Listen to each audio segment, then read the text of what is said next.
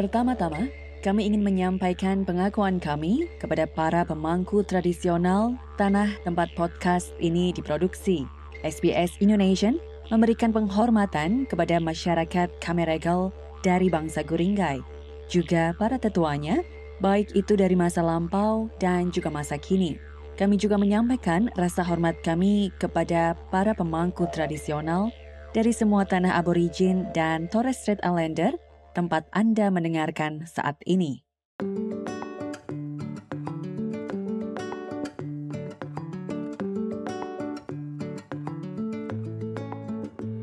Pernahkah Anda menjumpai anak-anak Anda pulang dari sekolah dan berpikir, hmm, mana PR-nya? Anda tidak sendirian. Halo, saya Tia Arda dan Anda sedang mendengarkan Australia Explained. Dalam podcast episode kali ini, kita akan membahas tentang sistem pendidikan di Australia dan bagaimana bedanya jika dibandingkan dengan negara lain, terutama Indonesia. Sistem pendidikan di Australia dibagi menjadi empat tingkatan.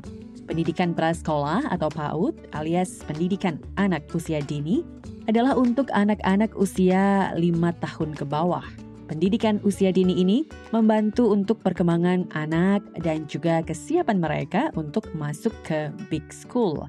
Dengan mengirimkan anak-anak mereka ke pendidikan prasekolah, hal ini memungkinkan para orang tua atau pengasuh untuk dapat kembali bekerja. Sekolah dasar di Australia dimulai dari usia lima tahun, mulai dari TK, kemudian kelas 1 dan seterusnya hingga kelas 6. Jenjang berikutnya yang disebut high school di Australia atau sekolah menengah di Indonesia dimulai dari kelas 7, di mana anak-anak berusia 12 atau 13 tahun hingga ke kelas 12 ketika anak-anak berusia 18 tahun. Kemudian ada pendidikan tinggi seperti universitas dan juga TAFE. Murid dapat memilih bidang studi berdasarkan rencana karir masa depan mereka. Mereka dapat belajar di tingkat certificate atau sarjana dan kemudian diikuti oleh gelar master atau PhD jika mereka ingin melanjutkan studi sebagai pasca sarjana. Artinya, orang dewasa juga bisa belajar, terutama jika ingin berganti karir. Dan siapa yang paling mengerti tentang pendidikan di Australia kalau bukan mereka yang menjalaninya sendiri, yakni sang orang tua dan si murid. Untuk Australia Explained episode kali ini, saya bertanya pada Sylvie Wantania, seorang ibu dengan putra yang saat ini sudah di universitas, yang juga adalah guru bahasa Indonesia di sekolah di Melbourne dan suaranya mungkin sudah tidak asing lagi bagi Anda yang mendengarkan siaran SBS Indonesia. Dari sisi pandang murid, ada Samantha Lim yang menjalani pendidikannya dari tingkat PAUD hingga lulus universitas di Australia. Uh, saya rasa untuk preschool sebenarnya wajib itu, tetapi tetap orang tua saya kira mempunyai uh, apa istilahnya uh, otoritas untuk ada yang mungkin uh, ingin mendidik anaknya sendiri dan ikut uh, membuat homeschooling gitu. Tapi saya tahu itu wajib untuk preschool, tetapi mungkin tidak semua keluarga mengikuti dari uh, kinder 3, kinder 4 atau kinder 5, ada tahap-tahapannya ya. Nah, itu uh, tidak semua orang mungkin ada yang langsung kinder 5 atau mungkin langsung preschool gitu. Uh, perbedaannya di sini preschool itu tidak belajar uh, seperti di Indonesia ya TK di Indonesia di di sini tidak diajarkan menulis tidak diajarkan membaca mereka lebih untuk mendengarkan cerita bermain bersosialisasi lebih banyak life skillnya daripada pelajarannya. Itu perbedaannya. Jadi kalau yang masuk preschool ini kurang lebih mulai usia berapa ya? Ada yang dari tiga tahun, namanya kinder 3, kinder 4, dan kinder 5. Nanti 6 itu umur 6 tahun bisa masuk pre, uh, prep namanya, preparation. Ini kalau bicara di Victoria ya? Iya, betul. Karena mungkin di negara ya bagian yang berbeda namanya beda lagi, begitu? Betul sekali. Tapi prep ini istilahnya apakah kalau di Indonesia sama dengan TK begitu? Uh, ya, tetapi itu sudah menjadi bagian SD. Nah. Jadi sebelum masuk kelas 1 SD sudah ada merupakan jadi berbeda.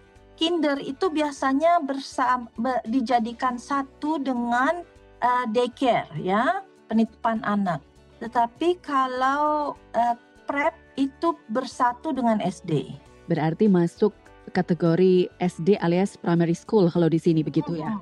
Betul, betul. Boleh diberikan gambarannya mungkin uh, kalau di uh, SD dulu kan kita juga merasakan mungkin uh, harus bawa buku tebal-tebal setiap hari, tasnya besar sekali berat begitu ya sampai bawa koper atau bagaimana. Tapi kalau di uh, Australia bagaimana kalau anak SD di sini? Kalau SD di sini saya rasa tidak dibebankan untuk uh, mem harus membawa buku karena biasanya di sekolah itu di dalam kelas karena sistem SD di sini tidak berpindah kelas. Mereka mempunyai kelas yang sama dan itu dihias berdasarkan uh, uh, mungkin ada dinding khusus untuk uh, hasil karya anak-anak atau siswa, ada khusus dinding untuk mengingatkan aturan-aturan kelas atau aturan sekolah, ada dinding.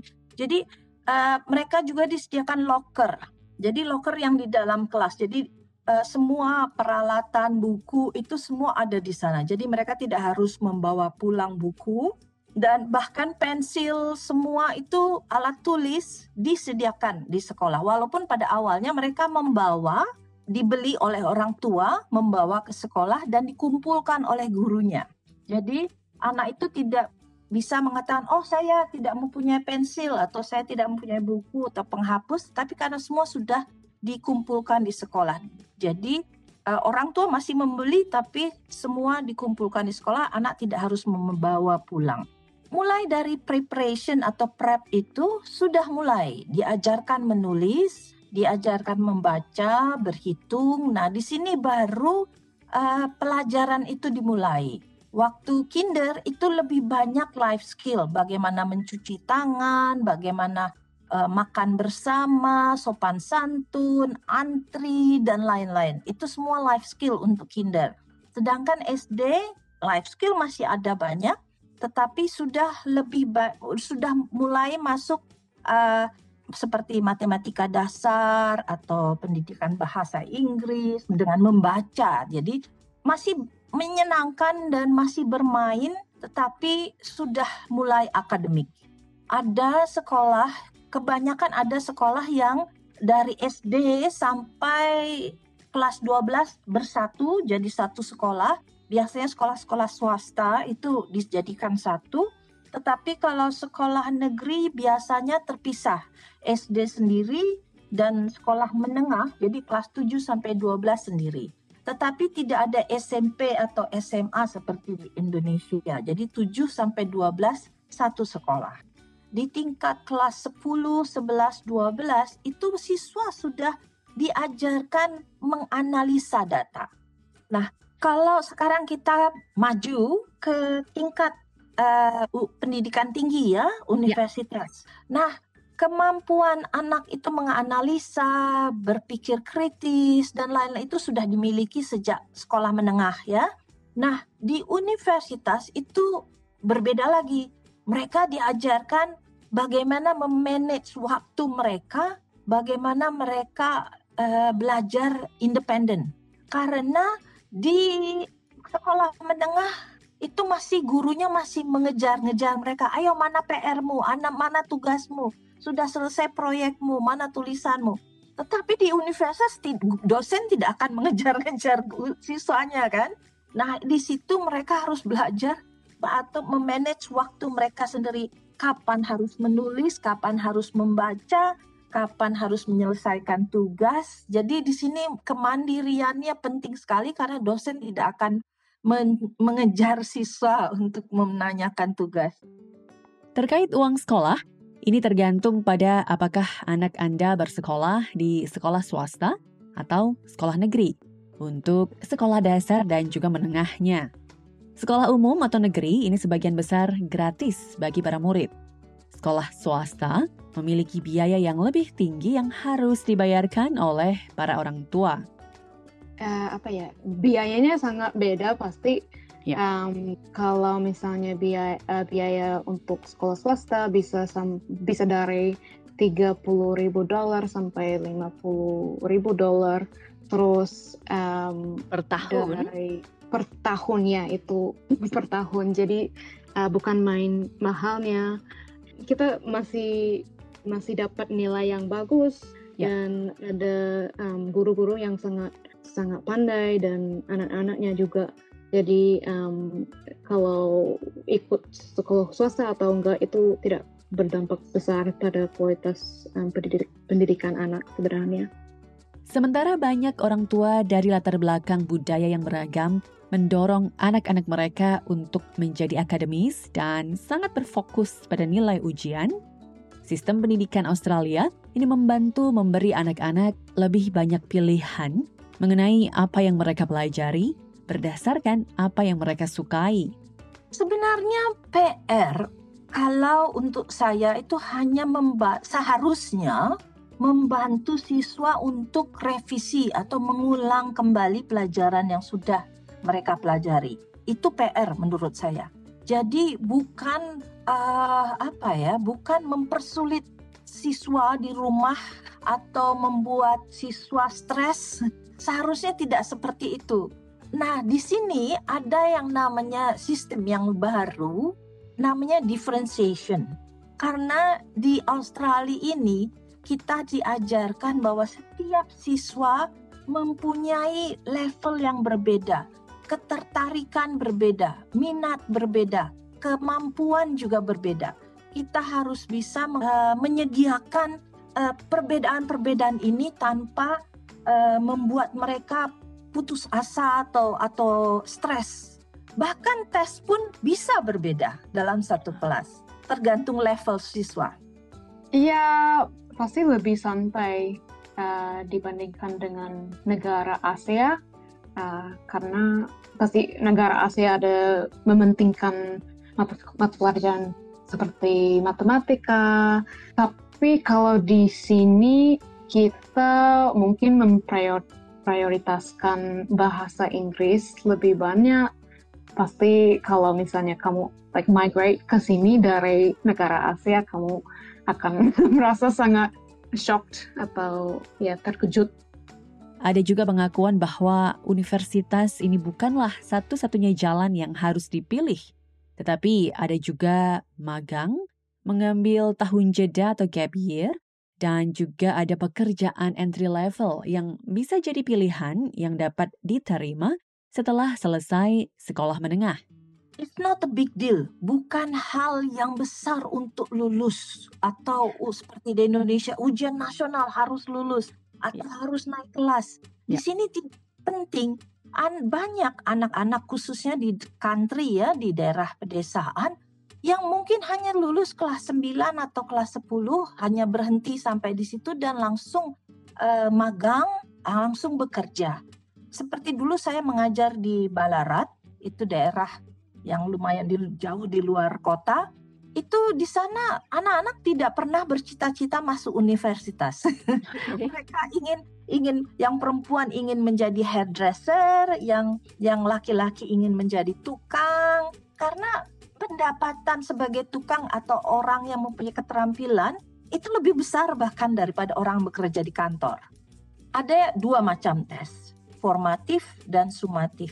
Formatif itu untuk mengetahui. Jadi tes itu bukan untuk apa ya, bukan untuk menguji siswa. Kita harus menekankan kepada siswa bahwa tes itu hanya untuk mengetahui level mereka sampai di mana. Apakah mereka mengerti pelajarannya? Dan itu untuk masukan kepada guru, oh siswa ini sudah mengerti, siswa itu belum mengerti. Dan kita harus bisa menyamakan levelnya. Kemudian summative itu yang terakhir untuk kita menulis report kita memerlukan itu seperti ujian gitu ya uh, tiap semester itu. Tapi tes itu pun tidak seperti di Indonesia.